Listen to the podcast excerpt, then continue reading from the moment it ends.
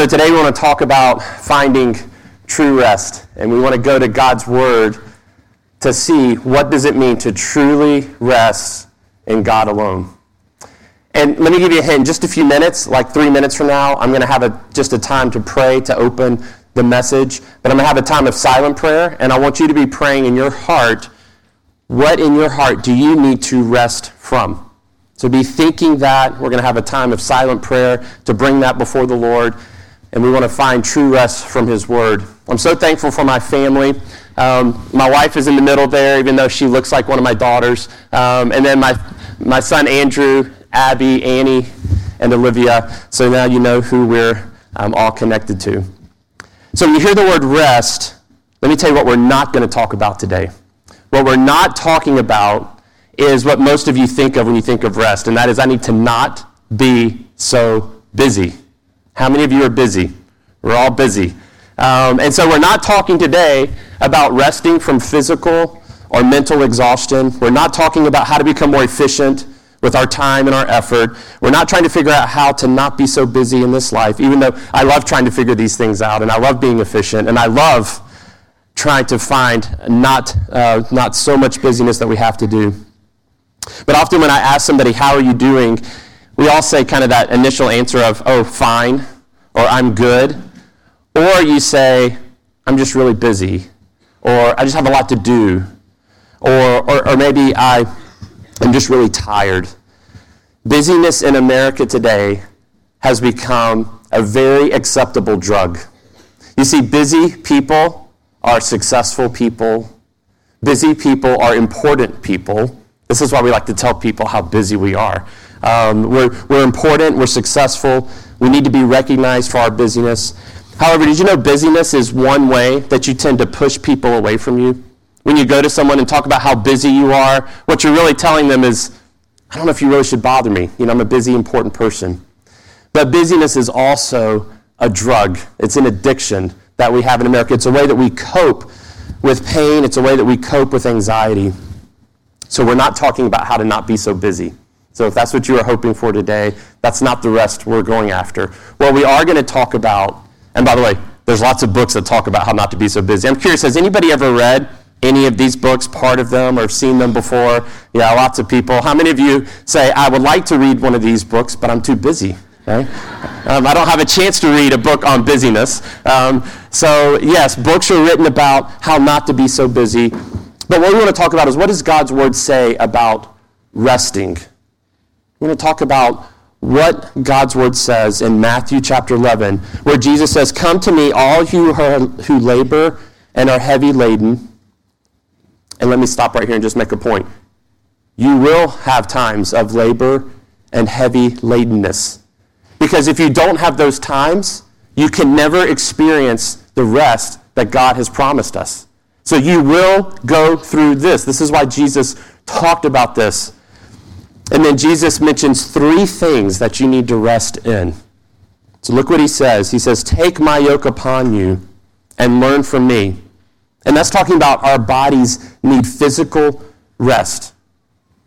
And then he says, For I am gentle and lowly in heart. We're going to talk a lot about our hearts in just a minute because our hearts need rest, but they don't want rest. So he says, I am gentle and lowly in heart, and you will find rest for your souls. That's the third thing. In just a few minutes when we close, we're going to be closing from a passage in the Old Testament that talks about our need for rest in our hearts and in our bodies and in our souls. And Jesus says, You will find rest for your souls, for my yoke is easy and my burden is light. So we all face hard times. And, and the answer is not, when we seek rest, the answer is not just to say, I need to learn to say no. That, that's what you're all thinking is, I've just got to learn to say no to things. That's not what we're talking about today. It's when life happens that brings you a heaviness. Where do you need to rest in God alone? So I'm going to pray, and then we're going to turn to Hebrews chapter 3. But um, as I pray, would you mind just going before the Lord right now, silently, and asking God in your own heart, God, where do I need to rest in you alone? So everybody bow your heads. We'll just take a, a couple seconds of silent prayer before the Lord.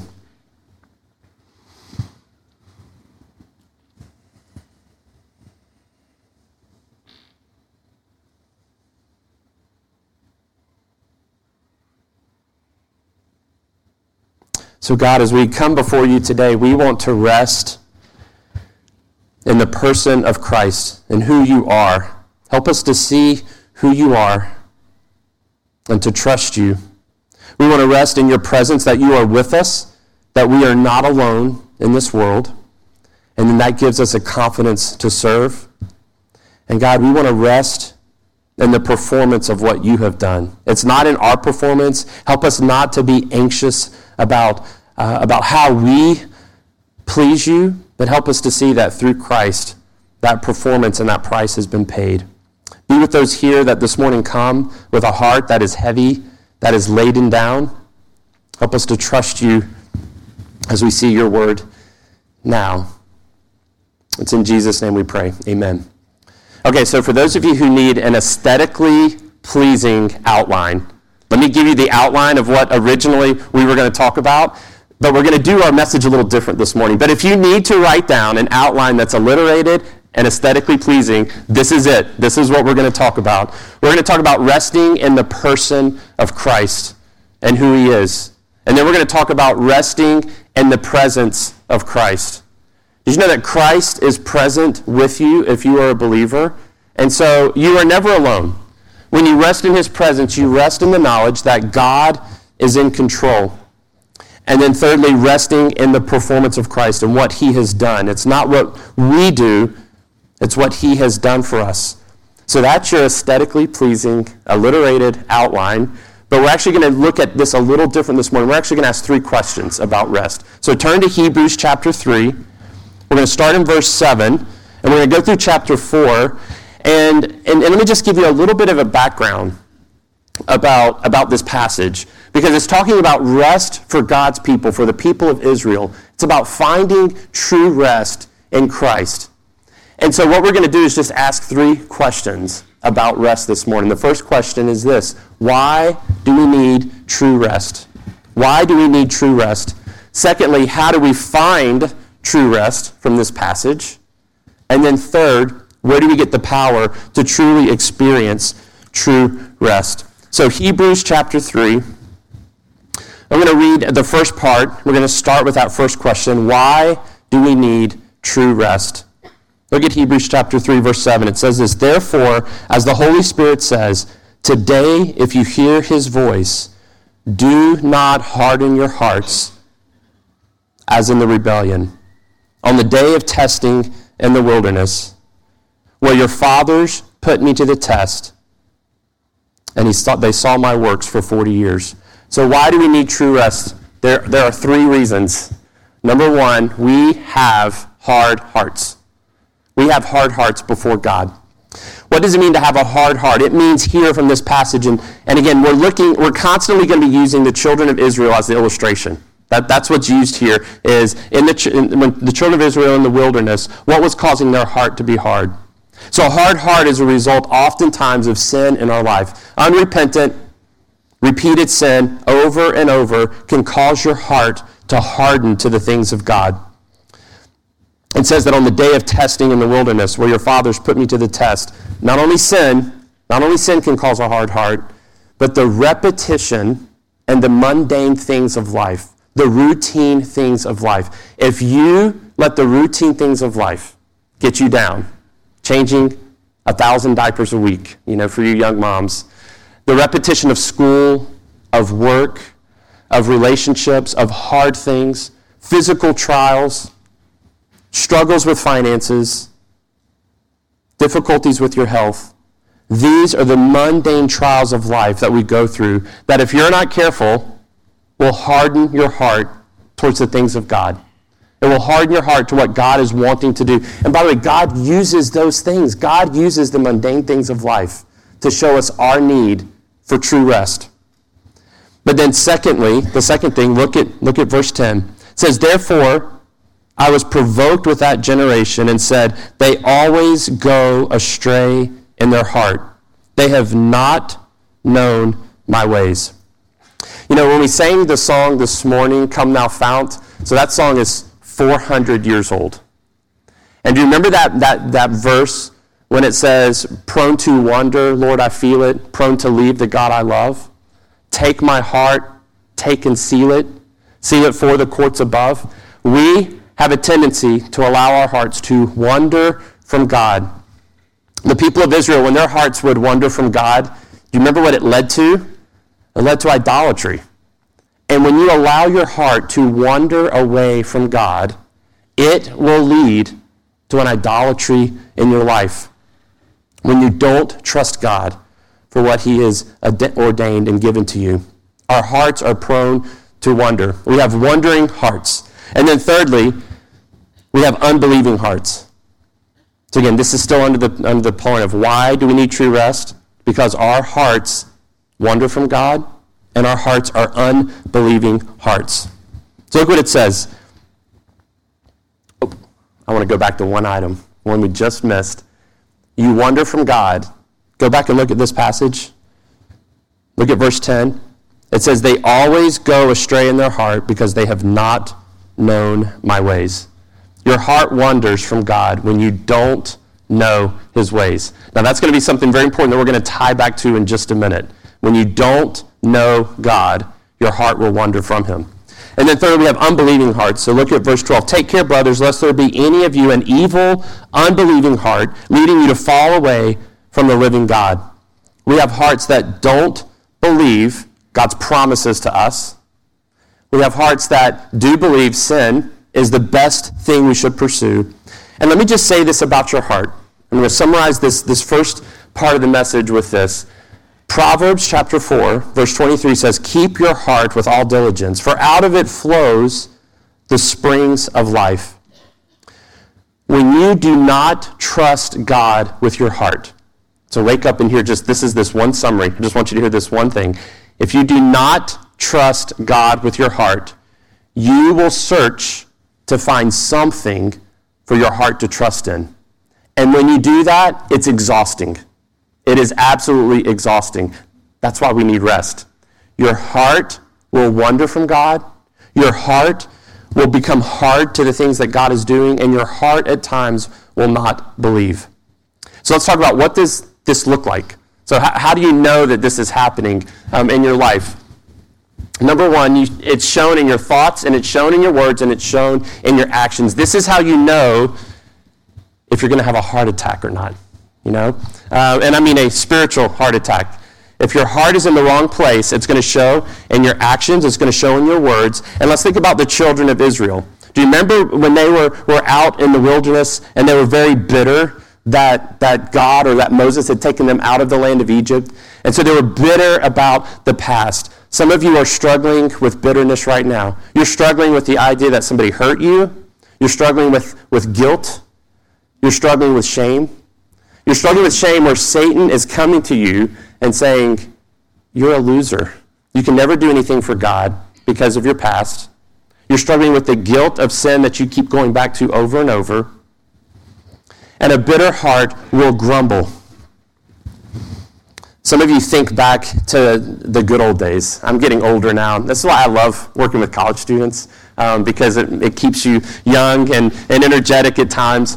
But I, I, do find myself now thinking back to like the good old days. You know, they, like the days that, you know, we didn't used to have this awfulness of what the world is and, and it's so bad. And you know, you know, nothing is more responsible for the good old days than a really bad memory.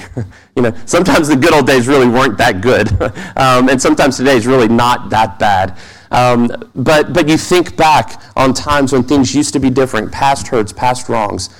You're struggling with bitterness from the past. You're also depressed about the present circumstances of life. The people of Israel were depressed about what they ate, what they drank, where they lived, their leadership, that they were physically exhausted, and they were upset about their worship. And all of these current depressions that we struggle with around the circumstances of life led them to idol worship, to creating a God that they thought would bring fulfillment that would not. Some of you are struggling currently with depression about your circumstances. And you're living in those negative situations over and over and over. And then, thirdly, a heart that is hard, that's wandering from God, that is unbelieving, that doesn't trust God's promises. That third heart is anxious about the future. The children of Israel said, You brought us here to die. And they were worried about what the future holds. The future can be a scary place. We worry about politics. We worry about wars. We worry about the economy. We worry about are we going to be able to retire? We worry about what kind of job am I going to get? We worry about who we're going to marry. We have all of these anxieties about the future. Um, one of my favorite writers is a guy named Dale Carnegie who wrote this book, How to Win Friends and Influence People. And I was telling somebody this week, this is a really good book to get. You should read it. It's not a spiritual book. But he said this about anxiety and worry. He said, Remember, today is the tomorrow that you worried about yesterday. Um, but we all do this. We all worry about um, the, next, the next thing, the next day. In fact, the children of Israel did this as well. They were anxious. So now I'm going to get a little involvement from you guys. So let me ask you do you remember when the children of Israel in the wilderness were gathering food? God exhorted them in Exodus chapter 16 because they were making two mistakes. They were making two mistakes about how they gathered the manna. If you know what those are, go ahead and whisper them to your neighbor right now. Like, do you know what the two mistakes were? Let's see who can remember the two mistakes. Whisper them to your neighbor. What were the two mistakes that they made when they were gathering manna?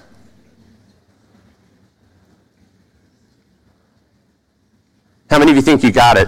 I got both of them. All right. Michelle Benson, what was the first one?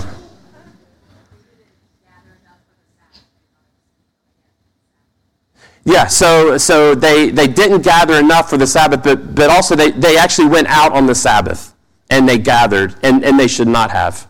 You know, th- this is a lesson for us um, because they didn't trust God to provide for that day, right? So, so these were people who, some of them could not stop being busy. They could not stop working. They could not rest on the Sabbath to trust that God had provided for them and promised them what he said he would. So those are people who were Sabbath gatherers, right? Who went out and constantly felt like they had to perform. That, that's the application for us today. I've got to perform. What was the other one? Does anybody remember what the other one was?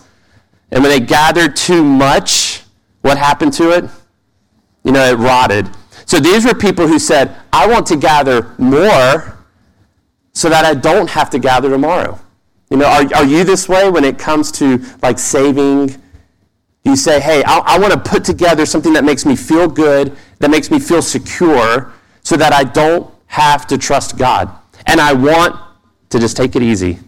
And God says, no, no, no. You wake up every day and you say, your mercies are new every morning. But some of us do not want to depend on God every day. We want to gather more so that we don't have to trust Him tomorrow. And when that happens, if that's the way your heart seeks, then you will be disappointed. So then, as I was studying this, I thought, well, you know, in, in, the morning the manna was there, and in the evening there was meat from, from the birds and from the quail. And so I started asking this question What was the manna and the meat? And so when I have a biblical question like this, I go to my friend CJ. And I say, CJ, in Hebrew, what does the manna mean and what does the meat mean? So CJ did this exhaustive study on the manna and the meat. And he has come back with a modern day equivalent for us on what the manna and the meat were. And this is it it's a Chick fil A chicken mini. So the manna is that wonderful little soft honey butter coated bread, you know. Um, and then the quail at night, you know, maybe it's a little nugget. Um, and, and to make this illustration really come alive, our friends at Chick fil A last night did something very special for us. So, guys, if you'll bring the trays in and everybody take one, we're going to start in the back. And I'm just kidding. There's no. that was mean, wasn't it? There's no Chick fil A minis coming. But now you're all awake and now you're all hungry. So let me ask you would you be able to eat chicken minis for 40 years? Some of you say yes. I doubt it. So when we look at why we need rest from God, for God, true rest from God, we need that because our hearts wander, our hearts are hard, um, and our hearts often are unbelieving about God's promises. So, secondly, go to Hebrews chapter 4. We're on our second question now. How do I find this true rest that God has promised? In Hebrews chapter 4, verses 1 through 3, I'm going to read it, And I'm going to call out the five things that we're going to look at from this passage because finding true rest from God is a process. It's a process. So, everybody, look at your Bibles, Hebrews chapter 4, verse 1. It starts by saying, Therefore. And what he's saying, therefore, about is because our hearts are this way. They wander from God. They're sinful. They're unbelieving. Because our hearts are this way, we cannot find rest.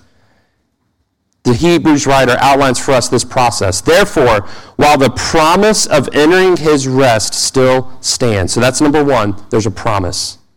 The promise of entering his rest still stands. Number two, let us fear lest any of you should seem to have failed to reach it. So we start with a promise, and then there's a fear that happens from that. We're going to talk about what that fear is. Number three, verse 2 says this For the good news came to us just as to them, but the message they heard did not benefit them because they were not united by faith. They were not united by faith with those who listen. Faith is number three.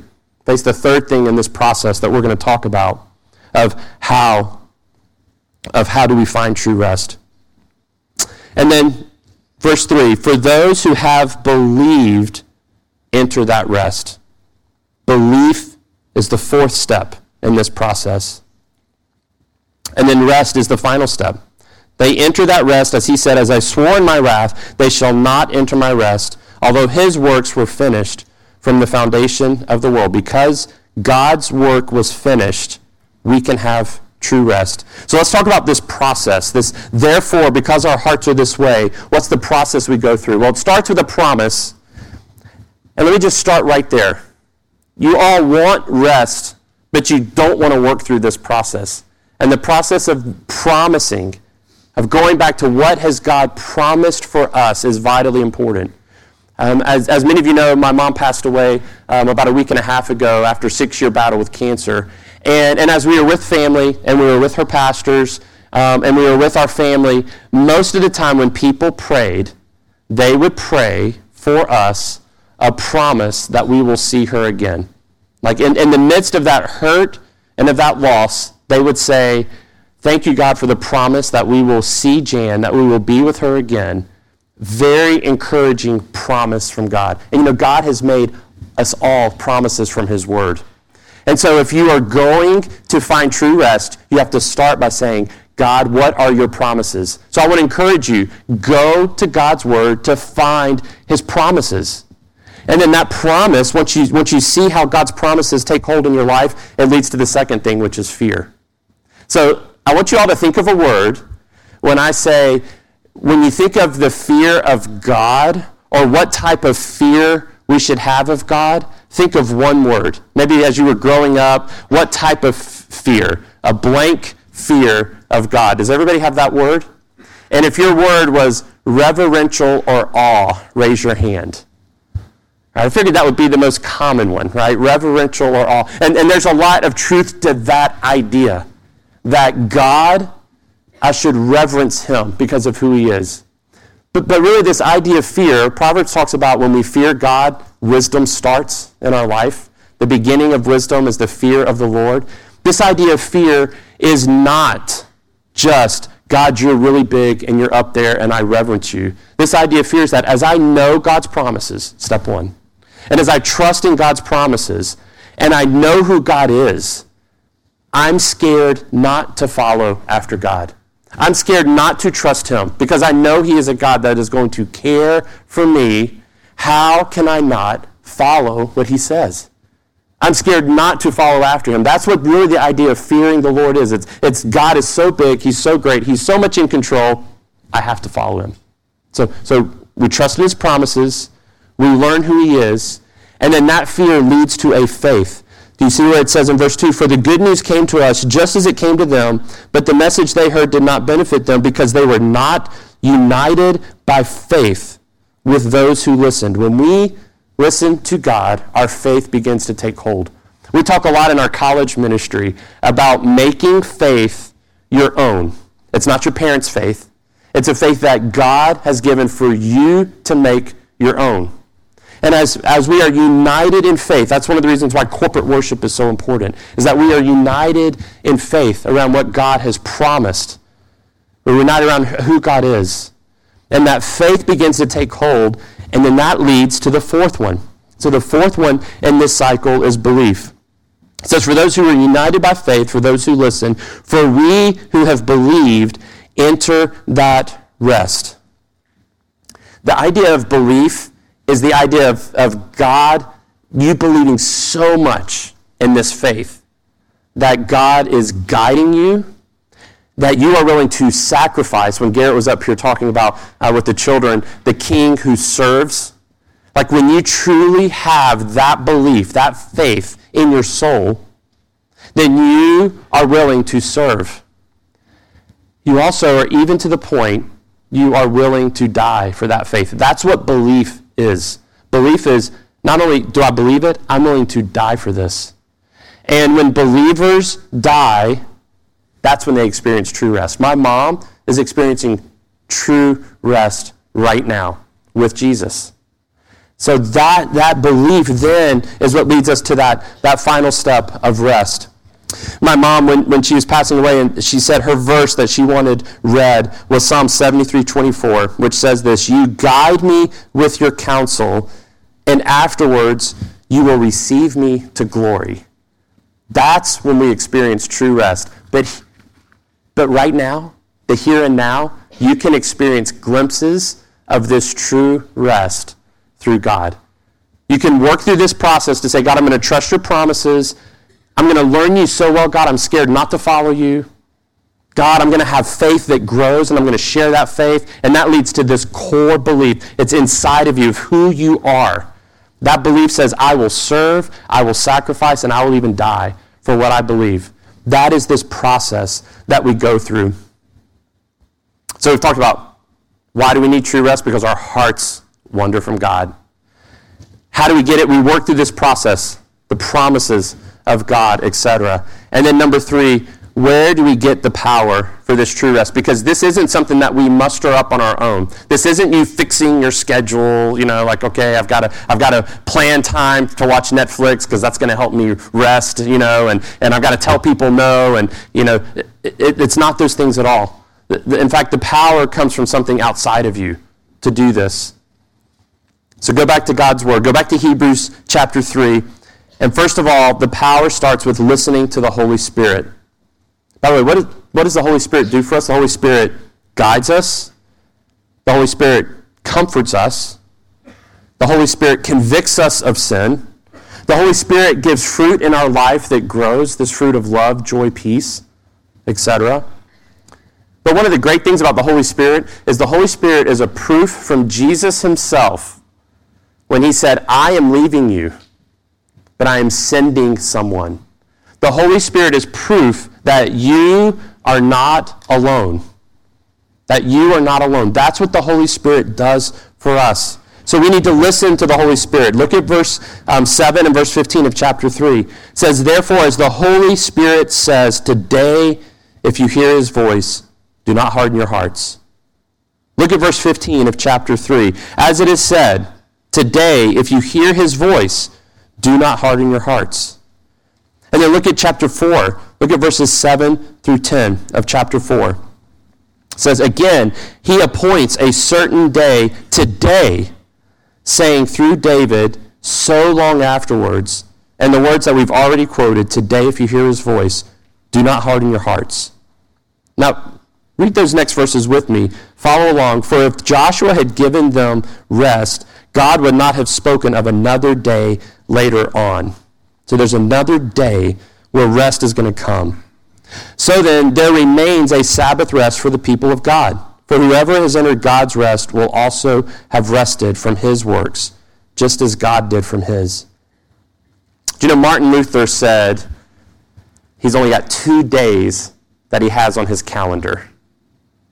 Okay, he only puts two days on his calendar, and it's not Christmas and Easter said the two days that I have on my calendar, and most of you know this or have heard this before, um, Martin Luther's two days are this day and that day. And there's our buddy, Martin Luther, up there. I guess that's what he looked like. I don't know. That's the picture I found online. But he said, There's two days on my calendar. This day, in other words, what am I doing today? And I wonder, did he read this passage when he came up, when he wrote this? You know, that this day, today, I am following what the Holy Spirit is telling me and I'm listening to the Holy Spirit's leading today, and I'm making decisions based on this day that God's given me. God has given you this day to respond to Him. And then he says, I'm also making decisions for my calendar based on that day, that future day when I see Jesus, when I meet him.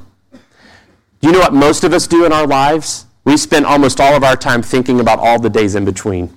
You know, we spend most of our time thinking about what am I going to be doing tomorrow, the next day, what's my life going to look like. We're always thinking about the next stage of life is when the life gets really easy or it gets better or it gets perfect. And in fact, what I do for a living, helping people with their finances, I pretty much help people spend all of their time figuring out what are you going to do between those two days.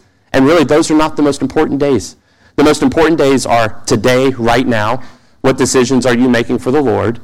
And then what decisions are you going to make between now and that day when you meet him? Th- those are the most important ones. It's not houses, it's not investments, it's not relationships. Those are the two important days. Listen to the Holy Spirit. But then, secondly, the second thing um, of where do we go to get the power for true rest is we help each other with this. So look at Hebrews chapter 3, look at verses 12 through 14. It says, Take care, brothers lest there be in any of you an evil, unbelieving heart, leading you to fall away from the living God, but exhort one another every day, as long as it is called today, that none of you may be hardened by the deceitfulness of sin. For if you have come to share in Christ, if indeed we hold our original confidence to the end, I'm really thankful uh, for Paul Christensen and his work with our community groups because right now on Wednesday nights we're working through the one another's and community groups together. If you're not in a community group, you need to get in a community group, get involved, find one, go to it. Um, that's my plug. But I appreciate the work he's done to really bring our focus on the one another's. And so we need to encourage each other, care for one another, encourage people to believe. So when, when people are struggling, you can point them to belief. You can point them back to the promises of God. You can point them back to that promise of what God has, has laid out. So encourage others to believe. Exhort one another to not sin. Uh, I don't really know how else to say it. We can talk about sin all day long. Um, don't sin. that, that is going to pull you away from resting in the Lord. You cannot truly find rest if you are constantly going back to sin. It will never fulfill you, it will always disappoint, it will always lead you away from the Lord. And then with one another, we need to share Christ. We need to be confident in the work that Jesus is doing in our lives. This is what we're called to do. Can I make a little just application for parents here? Um, and I'm going to pick on parents of young children because my children aren't young anymore. Um, and so it's hard to make applications when it like is, is tied directly to you. But parents, when you are when you are disciplining your kids, when you are practicing this one another with your kids, the goal is not to moralize your kids. It's not to make them act a certain way. It's not to discipline them out of anger, uh, which is very tempting to do. I remember I used to tell a friend, well, I discipline out of anger because I have righteous anger. Like Jesus had righteous anger, you know? And, and like, of course, and my friend was like, uh, you're not Jesus. I don't think your anger is righteous. I think you're just mad at your kids. Um, and, and so don't discipline out of anger. Um, don't try to get them just to conform to righteous moral behavior. But go to your kids and say, I want you to believe. You know, I, I don't want you to live a life of sin. And it's not because you embarrass me when you cry in the grocery store, even though that is true. But I want you to exhort um, to not sin. And I want to be confident. I want to share the work of Christ with you as a child. Um, and, and I want you to see what Christ is doing. So we need to include other believers in this fight for true rest. And then thirdly, we need to follow the example of Jesus. Look at verse 10 of chapter 4. Powerful, powerful verse. It says, For whoever has entered God's rest has also rested from his works as God did from his. You know, part of experiencing true rest is can you rest from your own good works? Your own good works do not earn you merit before God. It is what Jesus has done that earns our merit before God. Here's the test if you're trusting in your good works. If you're doing, quote, all the right things as a Christian, and God's not giving you what, what you know you deserve to have, and you get angry at God, you're probably trying to put God in a box and say, God, you have to do what I want you to do because I'm doing all the right things. Um, some of you have heard me use this illustration, but after our son Andrew was born, my wife and I had two miscarriages. And, and I can remember the second miscarriage in the hospital saying, as, as she was back with getting uh, uh, that procedure done, I remember saying before God, God, it's not fair that you're not giving us another child because we just want to take a child, this child to Sunday school. We want our son to have a sibling because I knew exactly what I needed, right? I knew the perfect little family that was supposed to happen. And I can remember saying, God, it's not fair that you're allowing this to happen because I'm doing all the right things. You know, I, I want to raise a family that glorifies you. I want to take them to church. You know, I'm having my devotions. I'm doing all these things right, and I'm still heavy laden. You know, I'm still struggling. And God says, No, no, you have to trust me. Um, God has a plan. And after that, he brought us Abby. So it was a wonderful plan, you know. Um, so thankful. But are you resting from your own good works, or do you use your works to try to get God to give you what you know you deserve. And then look at verse 11 of chapter 4. Verse 11 says this, Let us therefore strive to enter that rest so that no one, by, no, no one may fall by the same sort of disobedience. When you follow the example of Jesus, you will turn away from having a disobedient, hard heart. And then lastly, where do we get the power for true rest? It's in the next verse. It's in Hebrews chapter 4, verse 12. We get it from trusting in God's word. Look at Hebrews chapter 4, verse 12. And now we're kind of at the end. We're back to where we started. Remember those three things that we need rest for? We need rest for our souls, for our body, and for our heart. And so Hebrews chapter 4, 12 says this For the word of God is living and active. It is sharper than any two edged sword piercing to the division of the soul and of the spirit, of joints and of marrow, and discerning the thoughts and intentions of the heart. So I'm going to ask you guys a question. So I want everybody to be a part of this. If you've ever heard this verse before, or read this verse, or maybe memorized it in Awana or scripture memory, if that's the case, raise your hand really high. Like raise it really, really high, all right? And leave it up for just a second. Now, if you've ever heard this verse, now, if you're in college or you're a college ministry leader, put your hand down. Because I've asked you guys this question before. All right, everybody else, keep your hands up. Keep your hands up if they're still up. Now, if you've ever heard this verse taught to you in the context of resting in the Lord, leave your hand up. But if you haven't, put your hand down. So, isn't that something? I think we have like four hands up. So, why is that? Why does this verse get ripped out um, and people use this as some context for you know something to do with the Bible, which, which it is. It's talking about God's word. But what it's really talking about here is finding rest through the promises of the Word of God about who God is and finding rest. So look at the verse again. For the Word of God is living and active. It's sharper than any two edged sword. And look at what it pierces to it pierces to the division of our soul and our spirit. It uncovers the idea is that that uncovers where we need healing, where we need rest. This is what God's word does for us. And then the idea of the joints and the marrow, that's our, that's our body, um, where, where again, God is using this to show how, how physically we need to rest and trust in God. And then the Word of God helps us discern the thoughts and intentions of our heart. Isn't that a great promise that God's Word helps us to determine the thoughts and intentions of our heart? Because do you remember what our heart is? What is it?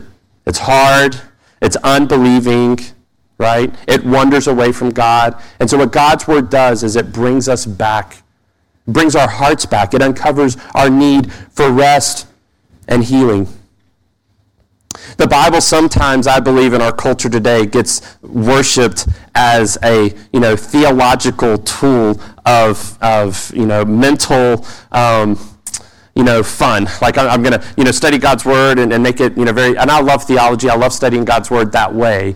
But if we're not careful, what you can miss is really what the word of God is, is it's introducing us to the person of who our Heavenly Father is. So, so through God's word, you get to know a Heavenly Father who's made incredible promises to you. So go to God's word to learn about who your Father is to learn about the person of our Heavenly Father. Also, the Word of God allows us to experience the presence of God through the Holy Spirit. By the way, we're connecting back to those, those first three points that we talked about. So the Word of God allows us to have experienced the presence of God through the Holy Spirit. And lastly, the Word of God allows us to trust in the performance of what Jesus has done. When we go to God's Word and we see what Jesus has done for us, we can trust in that performance. We can trust in what Christ has done. So we see this idea taught. Jesus taught it when he said in Matthew 11, Come to me, all who are heavy laden, and I will give you rest. The writer of Hebrews taught this that we need rest through God's word for our bodies, our souls, and our hearts. And then even the Old Testament, even the people of Israel, very common passage, even the people of Israel were taught their need for this. Hear, O Israel, the Lord our God, the Lord is one. You shall love the Lord your God with all your heart, with all your soul, and with all your might. So, what true rest is, it's loving the Lord this way. When you love the Lord this way, you will begin to experience rest. Rest in your heart, rest in your souls, and rest in your bodies. I'm going to read a closing quote. Um, and as I read it, I'll, I'll, put it on the screen. You might be able to see it. Um, I'm going to read this quote, then I'm going to pray. And, and while I'm praying, the worship team is going to come back up, and we're going to close with a song called Living Hope. And most of you know this song. But I want to encourage you, like, sing this song out. like, sing this song as a response that because we have a living hope in Christ, we can rest. We can rest in what He has done for us. Um, so let me read a quote. It's from a book um, that, that has been very influential in my life um, that was written by a guy named Nate Bramsen. But I'm going to read this quote and then I'm going to go right into prayer and worship team. You come, you come right up. Um, but here's our, our final quote. I'm sorry, let me get there. And if you can't read it, just listen and I'll read it to you. To truly know him as your comforter requires that he allows you to experience grief. Similarly, to know him as your healer requires disease and pain. To know him as your strength requires that you feel your own weakness. Do you want to know God as your provider? Expect to find yourself in need and desperation. Do you want to know Him as your peace? It's kind of what we've been talking about today. Do you want to know Him as your peace? Count on conditions of turmoil and unrest. If you want to know God as your sustainer, get ready for a phase of prolonged testing. Your defender and advocate, expect false accusations and times of misunderstanding. And finally, if you're ever going to know God as your resurrection, well, prepare to die. God, as we come before you now, we want for you to do a work in our hearts. God, we want to confess that our hearts are hard. And God, our hearts wander from you. And God, our hearts are unbelieving. We don't trust in the promises of who you are. We don't allow our faith to grow.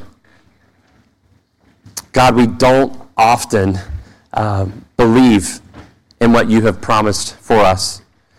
Help us, God. Help us to work through that process of understanding who you are and believing and finding true rest in you.